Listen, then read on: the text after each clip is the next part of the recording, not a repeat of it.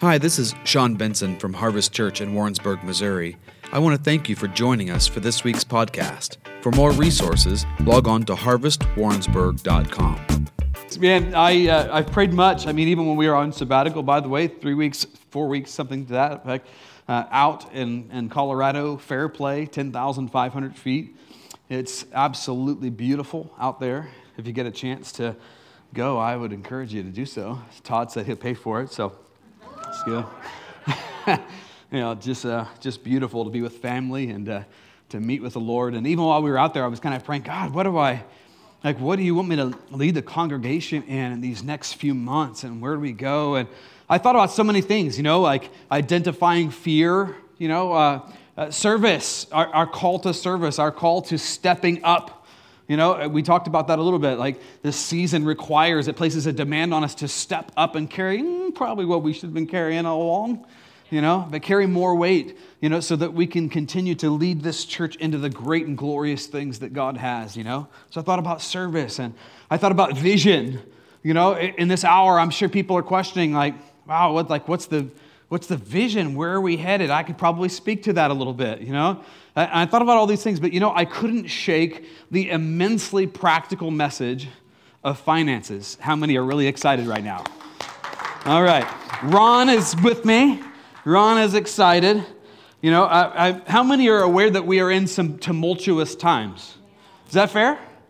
That, like, like uh, economically and and just, you know, even world affairs. It's fairly tumultuous right now. And interestingly, Time magazine had put out an article. They said that we just had the worst first half performance uh, in America in 50 years. The worst performing first half in 50 years. Uh, anybody think that's a big deal? That's a big deal. What, what does that mean? That means businesses are losing money. What happens when businesses lose money? Are we okay with like super practical? So you have to go back to the live stream to get spiritual. Now we're going super practical, all right?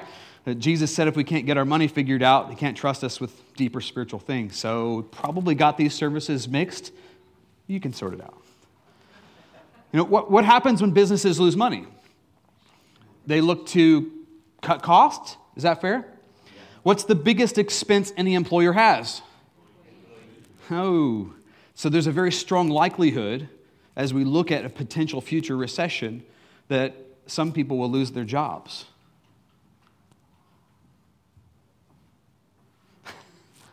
Smile at me, it gets better. I want to give you a few stats. We'll see some of those things on the board as well. Uh, uh, how many of you enjoy these gas prices? Oh my gosh. Should have seen what I had to pay heading out to Colorado. This is great. You are God kissed. This is like literally God's country. He himself is holding gas prices down in Missouri. You know? Uh, did you know that gas prices have gone up 235% in the last two years? Yes, we know very well. Uh, you can see kind of the stats on, on the board. Uh, I think the next slide, you can kind of see the comparison from a couple of years ago. Wow, that does not look as good as it did on my computer. My apologies. Uh, what it says there is that the national average for July of 2020 was $2.17. How many of you know it was actually cheaper here in God's country? It was actually less than that. It was like $1.84 when I looked, when I looked it up. Uh, and then it says there in July of 2022, the average gas prices are $5.03. How many of you are really appreciative for that increase? That's a 235% increase. Let me give you some more averages. The average American drives 15,000 miles a year in each of their vehicles. So, probably some of you in here, we live, oh, actually, living out in the rural Midwest, you probably very much get that out of your cars. You know, some of you on the light end are probably getting 12, but very likely you're 12 to 15 per vehicle. 12 to 15,000 miles a year on average, 25 miles per gallon on average. That means our annual cost for fuel per vehicle used to be $1,302, but it's now $3,018 per vehicle. That's an increase of $142 a month per vehicle. If you have two of those that you're driving 15,000 15, miles, that's nearly $300 a month in personal cost to you that's over $7,000 a year, nearly 8,000 on the top end, 8,088 I believe is the actual stat on that, of an increase just for gasoline in the average American home. oh, I told you it's going to get better than that. Is good. Uh, and then we have inflation. Uh, the New York Post has reported that uh, the average American family is now spending between 350 to $450 a month for the basic same goods and services that you were paying for a year ago. So $350 to $400 for goods and services per month increase right now on national average over just one single year ago. Put that all together. That's six or seven hundred dollars a month that the average American family is needing to come up with in order to survive the current season that we find ourselves in. And so here's the grand question that I want you to ponder Where's that money going to come from? Have you thought about it?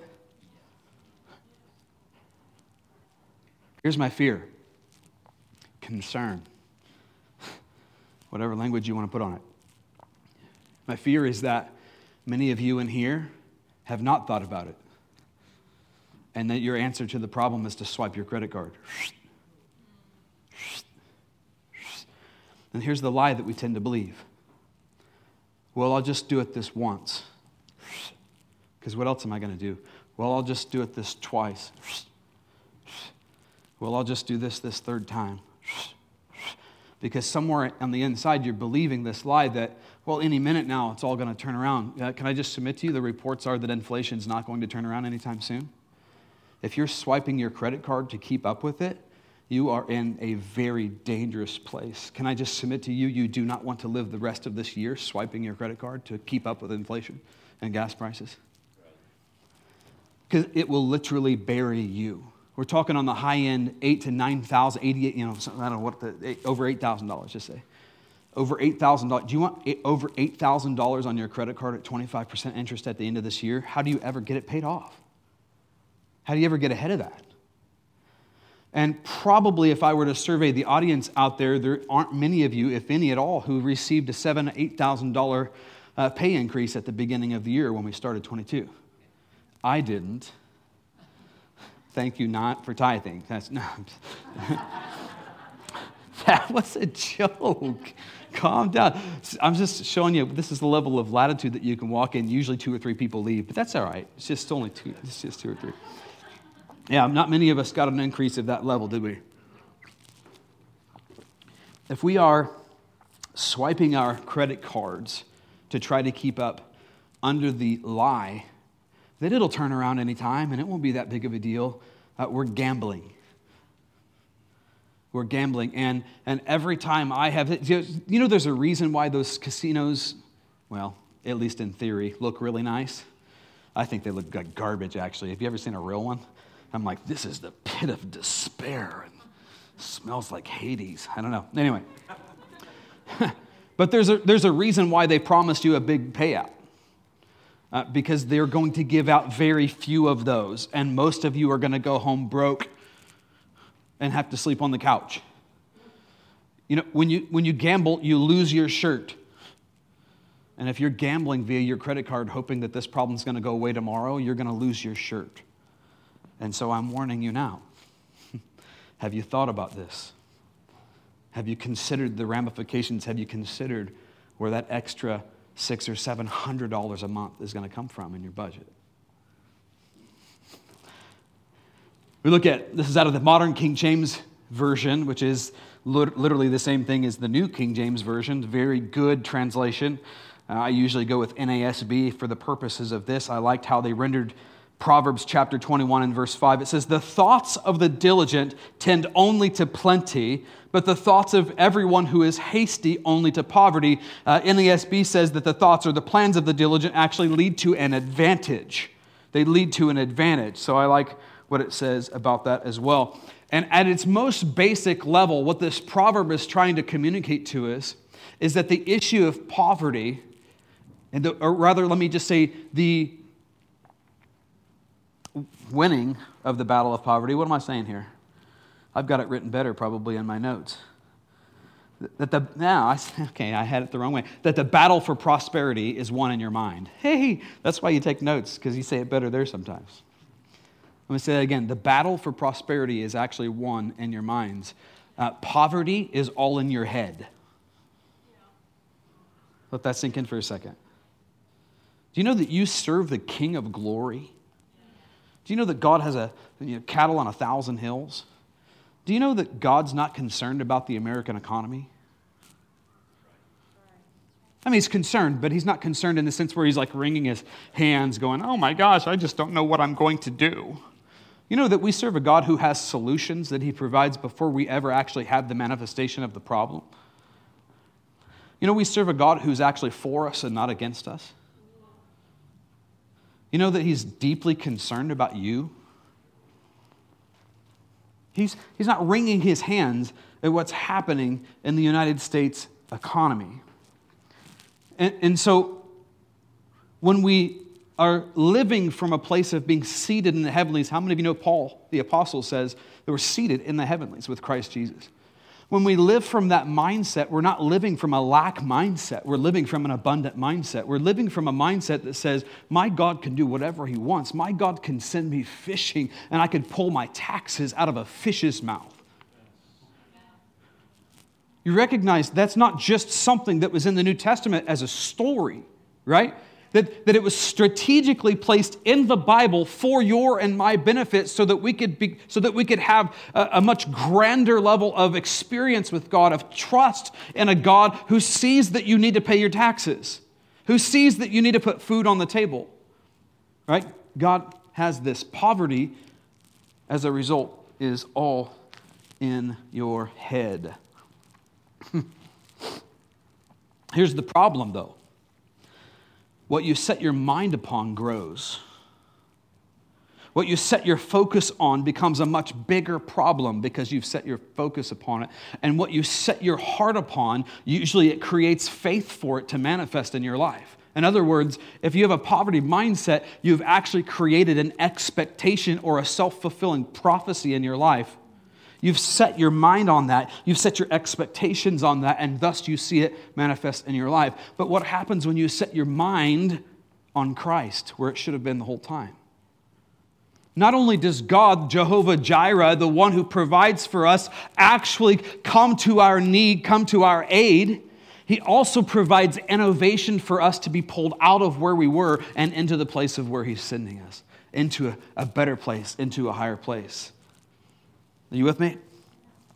So, how do we approach this season then? How do we approach this season of economic downturn? How, do we, how in the world do we look at the season that we're in, whereby we know that just to live at the same level that we lived one single year ago, one calendar year, 12 months ago, that it's going to cost us another six or seven hundred dollars a month to do that? When we felt like probably we weren't putting enough in savings already anyway, how are we to look at this season? And I would submit to you the first way that we look at it is through eyes of faith.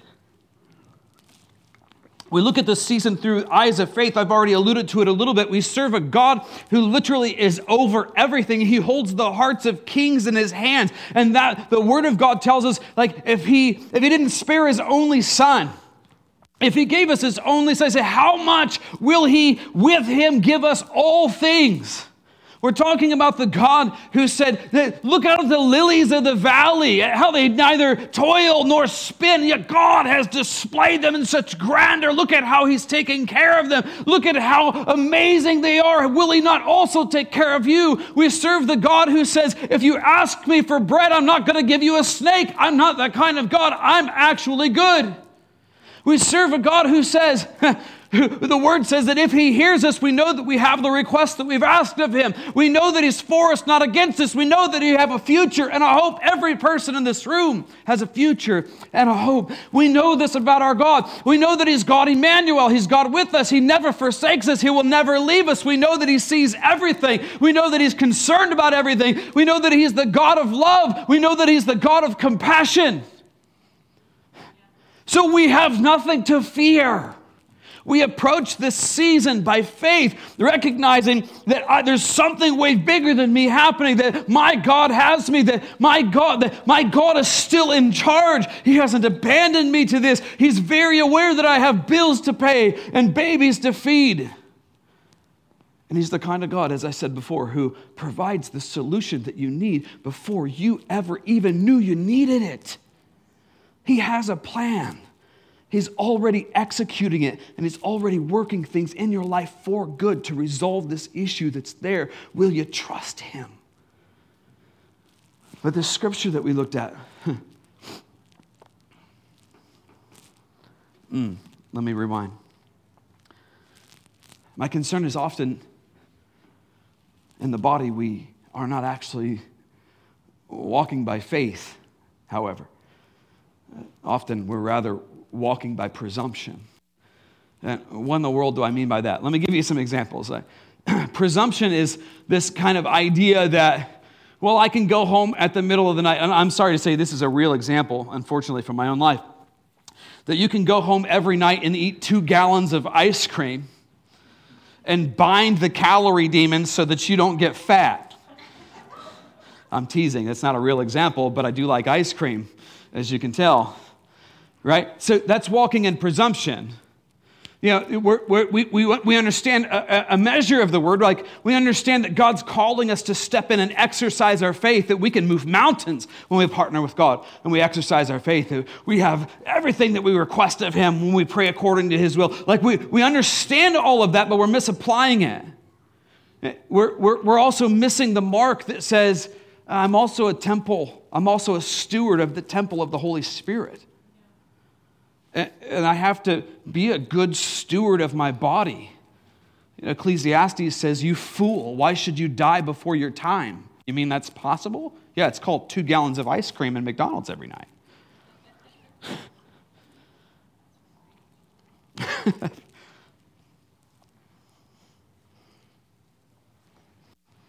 Our decisions are important. It makes a difference in our life. And we can, we can, we can make some serious ice cream mistakes and you can bind all the calories that you want, but you're also missing the fact that God's the God of wisdom and you're not walking in wisdom. Right? So it's walking in presumption. How does that relate to finances? I, I, would submit to you, as it relates to, to finances, it's, it's kind of the idea that, that I can not be a good steward and squander everything that's been entrusted to me. And I'm just believing for a miracle, brother.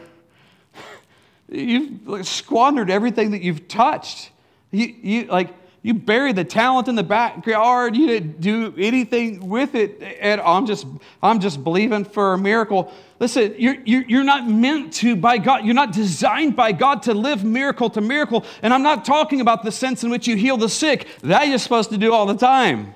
I'm talking about the sense in which it's like, oh God, I did a miracle. How many of you know most of the time when we're crying out for a miracle, it's at our own, it's, it's at our own hand. It's something that we've done, poor decisions that we've made that cause me to go, oh God, I need a miracle right now. Now, how many are really glad that He's gracious and compassionate, that He's like that He's slow to anger, and uh, that He does, He comes to our aid. But you're not supposed to live miracle to miracle like that. The Israelites in the, the story of them making their exodus out of Egypt, if you'll recall. You know, every day God sent the miracle of manna and provision to them. Every single day, this manna shows up. Oh, God, thank you for these miracles. Guess when those miracles stopped? The moment that they crossed into the promised land, the, the land of the blessed. You're not supposed to die in the wilderness. Do you know that? In the wilderness, it's miracle to miracle, it's hand to mouth. I, need a, I just need a miracle to survive the day. I've got you covered. Hand to mouth, paycheck to paycheck. You're not called to live like that. You're called to cross the boundary into the land of the blessed, into your promised land. Here's the problem in order to stay in the land of the blessed, you actually have to be a good steward. It places a demand on you because the, the manna's not coming. But he gave you land. What do you do with that? Plant food. You have to be a good steward if you're going to see the fruit in the land of the blessing.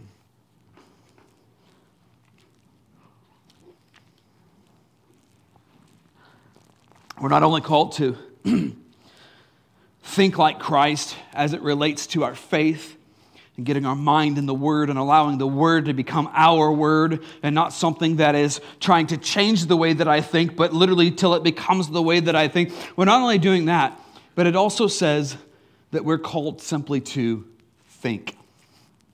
You're called to think.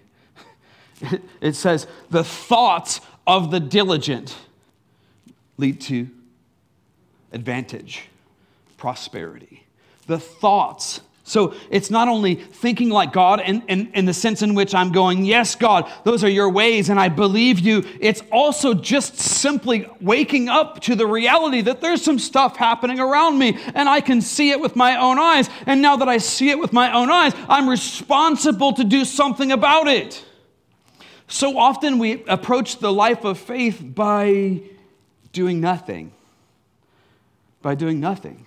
You know, well, I'm just believing God, brother. Well, what are you, what are you doing? No, I'm not doing anything. I'm just, I'm just waiting on God. You know, waiting on God usually doesn't mean that you're doing it on the couch with bonbons or a bag of Guy's potato chips, which, by the way, are the best barbecue you've ever tasted in your life.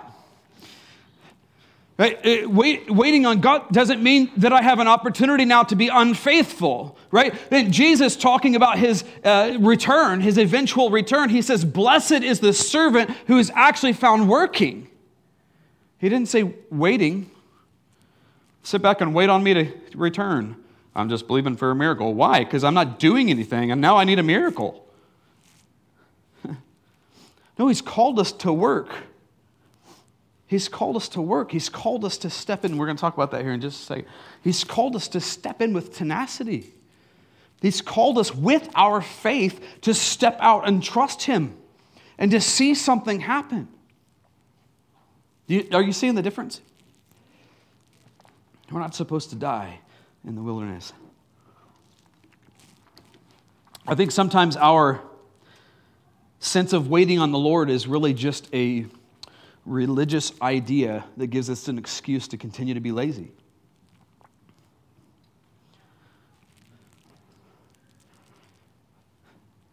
It's okay if I share some thoughts today. Just an excuse, a spiritual excuse to continue to be lazy. If you want to maintain the lifestyle that you have at present, understanding that if you're not experiencing six or seven hundred a month of shortfall that you are experiencing some level because I know what everything is costing. I just had Bud Knight this morning say he went out to a restaurant to get the exact same meal that he always gets at the restaurant. It used to be $9, but yesterday it was 16. He said, That's the last time I'm going there for a while. You know, how many of you know that's double? Things are going up. So maybe it's not six or seven hundred for you, but it is, it is affecting you if you have your eyes open. So, what are we doing? What are we doing about it? If you want to maintain this lifestyle, if you want to maintain the same lifestyle that you had a year ago, you need to lean into Jesus right now. You need to lean into Jesus. You're going to lean into Jesus in faith. We already talked about that. You're going to, you're going to position yourself, keeping your eyes on the author and finisher of your faith. And not only is He going to provide for you, I said a minute ago, He'll also innovate for you. So, for some of you, if you're wanting to maintain this lifestyle and you're not wanting to make that sacrifice, you need to start asking the Lord for some creative ideas. Maybe that Etsy store that you've been looking at and thinking, oh, I've just been, you know, messing around. I'm just not sure I'm supposed to do that or not. Maybe this is your season to do that so that you can offset the amount of money that's going out the door and maintain your lifestyle. Uh, maybe some of you, rather than innovate, maybe some of you just need to cut back a little bit. Maybe you just, maybe you figure out how to partner with a coworker to commute to work to save some gas money. Maybe you plan out your life a little better rather than just kind of running all over the place, and you think, okay, I know that on Monday I'm going to be driving right by the grocery store. And so, since I know I'm already going to be there, I'm going to allot an extra hour to go after that so that I don't get home and go, oh, I forgot we need milk, and then have to drive all the way back and waste a half gallon of gas, right? Some of you are just going to simply have to, to think about your lives and consider, okay, where are we going to scale back? Where does it make sense for me to look and where I can actually create a little bit of margin back in my situation? Does this make sense?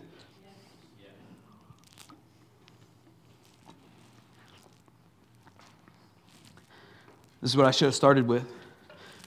In the beginning, I opened up with what happens when companies begin to lose money. They start to cut costs. Where's the number one place they start to cut costs? Jobs. A few of you were listening. It's good. They start cutting jobs. Unemployment starts to get on the rise, right? Okay, so if you can see that there's a possibility of that coming, I guess the next question is do you have an emergency savings account? I would recommend that you save six months' worth of your bills so that you can endure any storm that comes. Do you have an emergency savings account? I'm guessing the answer, probably, if you're a typical American, is a big no. No, you don't. Okay, so right now, then, if there's the possibility that you can see this coming, how I can see a recession on the horizon, then what do I need to do, God, to be wise and to show myself diligent, to show myself approved in this area? Oh, I don't have an emergency savings account. That seems like that's pretty wise. So then I sacrifice, and I'm, I thought that was a monster. I was like, you sacrifice drinking monster on Sunday mornings. you know, you know, maybe you stop buying soda pop at the grocery store. Maybe you, you know, maybe you cut your cable bill. Oh, not that. Who still has cable? Cut the tie anyway. Okay? You start evaluating needs versus wants, and you get rid of the wants until you have backfilled your account for six months so that you can endure the storm. You know, maybe God would have you put enough in there that you can help somebody else endure their storm too. You ever thought about that? But it's going to take sacrifice for you right now to be able to enter into that. And here's the thing, guys. If you're at a place in your life, and listen, I understand what it's like to go from nothing to finally being like, hey, I think we could maybe get a McDonald's hamburger. Like, I know the journey really, really well. You know, between, yeah, I know that ice cream's only a dollar, but we don't have the dollar, you know, to, yeah, sure, kids, get the ice cream cone. I, like, I get it, right? And, and when you get to the other side of that journey, the problem is you start to feel entitled. You start to feel like, you know what, I've worked too doggone hard to sacrifice now. I've already been over there. That was a long time ago. I've jumped those hurdles, and now we're over here where I can actually get an ice cream scoop once in a while. Only at B&G's because they're two bucks. Just saying. you know, it, it, and we, in this, there's an entitlement that grows into that where we're like, you know what? I've worked, I've worked long and hard. I deserve that. If you're at a place where you are having trouble with and or blatantly refuse to say no to yourself and your flesh, then you got bigger problems than money anyway. Listen, and a fast from those things might be just the thing that you need in your life to get yourself recentered on Jesus. Yes, Lord, bless those kids. Get them. Emergency fund, good. I also talked about the price of goods and services going up. Remember, the thoughts of the diligent lead to plenty. That's the word that we're working with here. The thoughts of the diligent lead to plenty. Have you considered this? Have you considered where that money is going to come from? Have you pondered? Have you looked at your budget? Have you called a family meeting? Have you said, hey, kids, we're probably not going to go out on Sunday afternoons for a little while? Have you had those conversations? Again, or are you just swiping the card? Listen to this proverb. Starts out by kind of saying, if you've been ensnared by the words of your mouth. Anybody ever been ensnared by the words of your mouth? Let's just broaden the context to if you've ever been ensnared, if you've ever found yourself in a bad way. Interestingly, the context of what we're about to read is financial. So let's just suggest for a second if you've ever been in a financial hardship, here it says this, verse 3, Proverbs chapter 6. It says, Do this then, my son, and deliver yourself. Since you have come into the hand of your neighbor, go, humble yourself, and importune your neighbor. Excuse me. Give no sleep to your eyes, nor slumber to your eyelids. Now, the first thing I want to point out is this. Did you know that, do you know that work is not from the devil? Uh, do you know that working hard is actually a creation of God? You know, that it's actually okay that you're fulfilled. You can't get your identity from it, but it's okay that you get some fulfillment from working hard. He's actually created you, He's designed you to work hard. How many of you know that's in contrast to the American way? You only work hard so that you can retire and work not at all. Isn't that the system here? But can I just submit to you that that's not actually biblical? Now, retiring someday because you're older and maybe you can't do the things that you used to be able to do physically, okay, that's fine. I've got a grid for that. But then, like, refiring in some of the things that God has for you, the older sowing into the younger, discipling, getting involved in the kingdom, giving your money away. Right? There's so much that you can do, but you refire, you don't retire. God doesn't say that we get to work so that we can do nothing. He says to do everything, like with everything that you've got on the inside of you, as if for the Lord Himself. How many of you would change the way that you're working on your own lawns? Let alone in your place of employment if you actually perceived that you were working for the Lord and not for man. But that's what the Bible calls us to, to work as if I'm actually serving the Lord and doing so. How many of you know that means I'm going to do it with everything that I've got on the inside of me and I'm going to do it with excellence? Work is not demonic. It's actually good and healthy. How many of you have ever heard the story of the guy who retires and does nothing and dies like a week later, a year later? Right? We are not designed to be idle and to do nothing. We're designed by God to work. And here we're being admonished work like crazy. If you found yourself in a hardship, if you found yourself in a, in, a, in a way financially, or even if you, in this sense, you've been a good steward and you actually see some things coming on the horizon, it says, work your butt off and make something happen. Do you know how many people I've had in my office who I've counseled on finances? And I go, wow, looks like you're really in a bad way. Uh, I, would, I would drop the cable bill. No, not that. We, we, we refuse. We have to have that. You, you, gotta, you gotta watch TV. Okay you're aware that there's a free option, right? No, we can't cut our cable bill. You know, you might consider using a coupon at the grocery store. No, that's what poor people do. Uh, I got news for you. Maybe you ought to get Always Save, you know, instead of bougie serves or whatever you want, you know, whatever the expensive stuff. I don't know what the expensive stuff called. I don't get it. No, we can't get, we can't get Always Save. We can't get great value. It's like no value.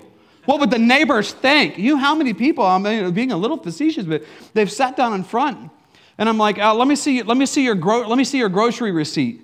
You bought four cases of soda last month? Uh, let's go with zero. I can't do that. Do you know how many people I know would rather be a beggar than to actually do what it takes to get their financial house in order? I'll just be a beggar. Why don't you just give me money, Todd? I say Todd, but you kids, but Ron. Hey, Ron, you're a really good steward. This is what really chaps my hide. Hey, you're a really good steward. You've actually lived within your means and you've set aside money and you're a generous giver. Well, guess what? I've got a need because I've squandered all of mine. Can you give me your money?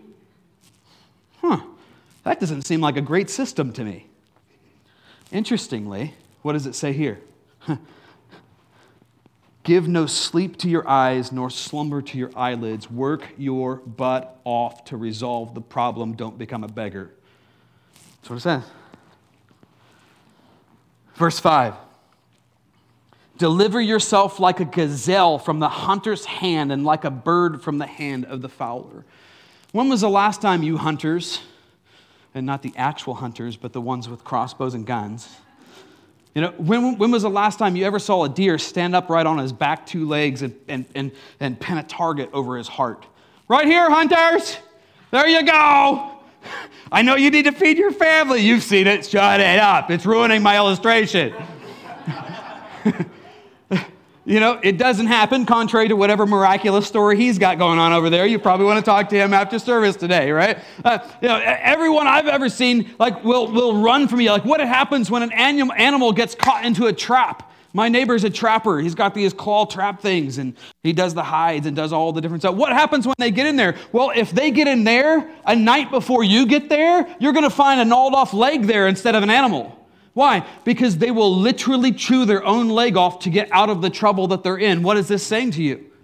Chew your doggone leg off to get out of the trouble that you're in. Take extreme measures. Stop making excuses. Go after this like your life depends on it. Don't be a beggar. That's what it says. Now, because I'm on my high horse, I want to add something to this. It's a good view up here. It's the only time I've had a view that high. Isn't this what Jesus says about our sin? Think about it. If your eye causes you to sin, what does he say? Gouge it out. What's he saying? He's saying, I'm imploring you to take extreme measures in your life to rid yourself of this thing which is a plague to you. This will be your death. Go after it like your life depends upon it. Don't make excuses. Don't tell me what your daddy did to you. How many of you know if you got saved, you got a new daddy? And he's redeemed all that past stuff. Don't tell me what your daddy's done to you. Don't tell me what side of the tracks you were on. Don't tell me how you're a victim and that you were disadvantaged. Do everything in your power like an animal. If you're a human being caught in the trap of sin, gnaw your leg off to get out of that. No more excuses. Go after God like your life depends upon it. Does this make sense? But it's more than that. It's, it's this broadest context of this is kingdom. See, can you see the contrast between the typical message of, well, just, just wait on the Lord and wait for your miracle, brother, and what this is admonishing us to do here? Go after this like you're an animal caught in a trap and your life depends upon it. If you've gotten yourself into any kind of snare, whether that's a financial situation, whether that's some sort of sin that has easily entangled you, whatever your issue is, go after this with everything that's on the inside of you. Maybe that means you need to pull out of some ministry. Maybe that means you need to stop doing some extra activities and you just need to take that time back before the Lord. Maybe that means you need to shut the TV off. That's called a fast, by the way. Maybe you need to spend some time in fasting and prayer. You don't just shut the TV off and go to bed. You shut the TV off and take that hour, mm, let's be a little more accurate, two, and you devote it to the Lord. God, I need your help. I need you to move and intervene over these finances, over this sin, over this relationship issue. I need you to move heaven and earth, and I am willing to stop my normal routine in life to go after this thing because my life literally depends upon it. Do you see that?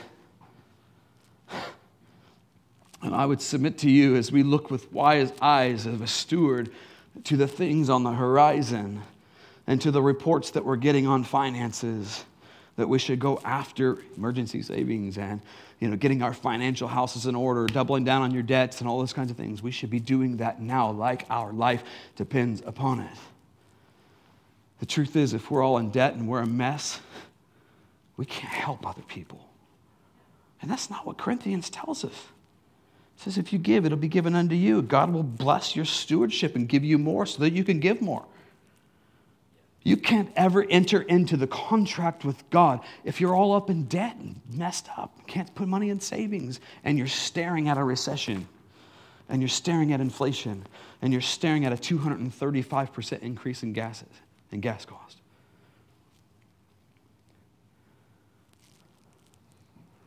Is this making sense? Very practical.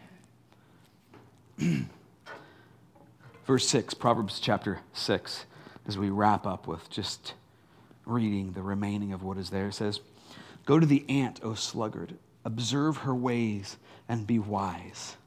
Remember, we talked about this? Like, we serve the God of wisdom, right?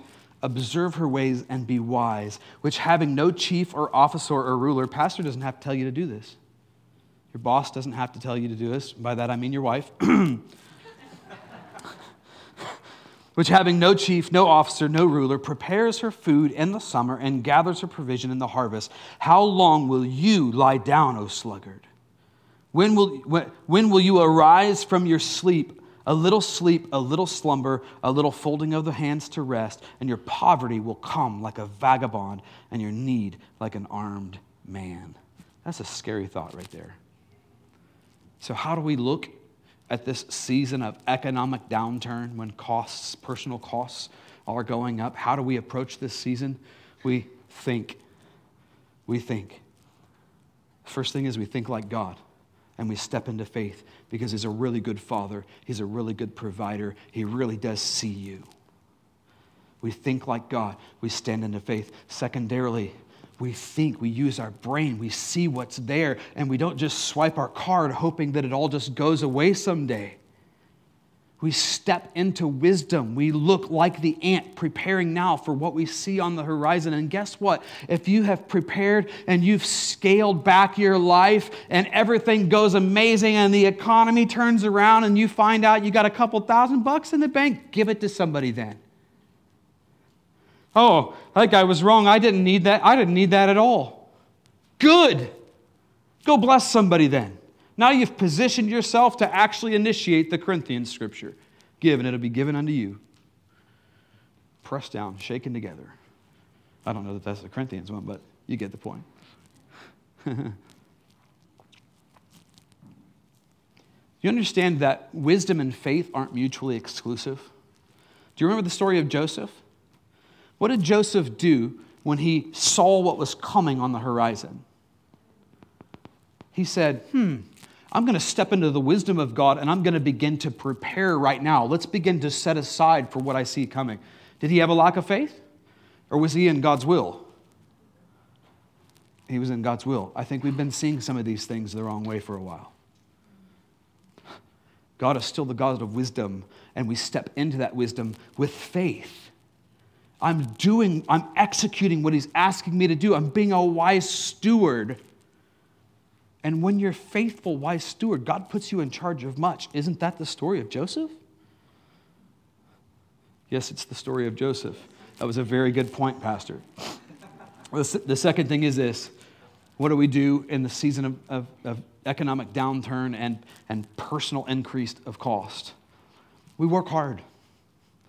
We work hard. We bless our employers. We work hard to prepare for what we see coming. We, we, we, we, you know, we, we sacrifice. You know, it's okay to skip a meal. Like, it's, it's okay to actually not go out to eat on a Sunday afternoon. It's okay. Like, we've become accustomed to great prosperity in America. It's all right if we skip it. Some of us really need to skip more than a meal. Some of us could fast a little more. You know, they say three days without food. I'm thinking I'm probably at least in three months worth. You know, I'm probably three month mode. I could fast a meal or two, right?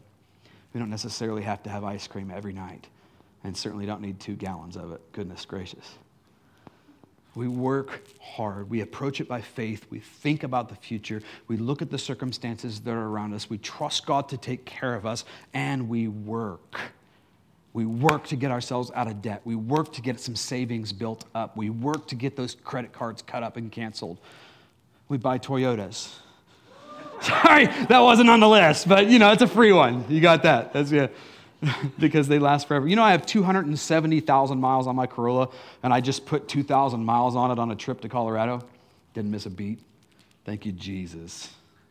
It's not Toyota completely, although it's like, you know, 50%. The other 50% is favor, because I've never had God ever not meet my faithful stewardship with his abundance. Amen? Jesus, we love you. We thank you for helping us to see. And hopefully, hmm, I just bless this congregation, God, to be financially free even in this season of increased expense.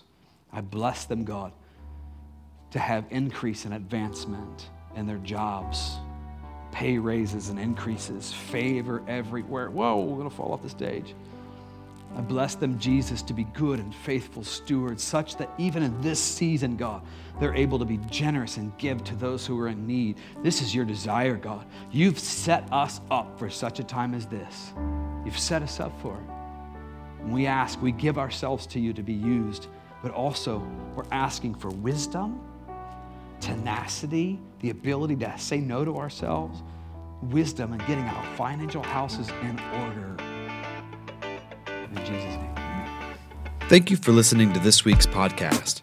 If you would like to contact us or would like more information about our church or additional podcasts or resources, please visit us online at harvestwarrensburg.com. We hope to see you soon.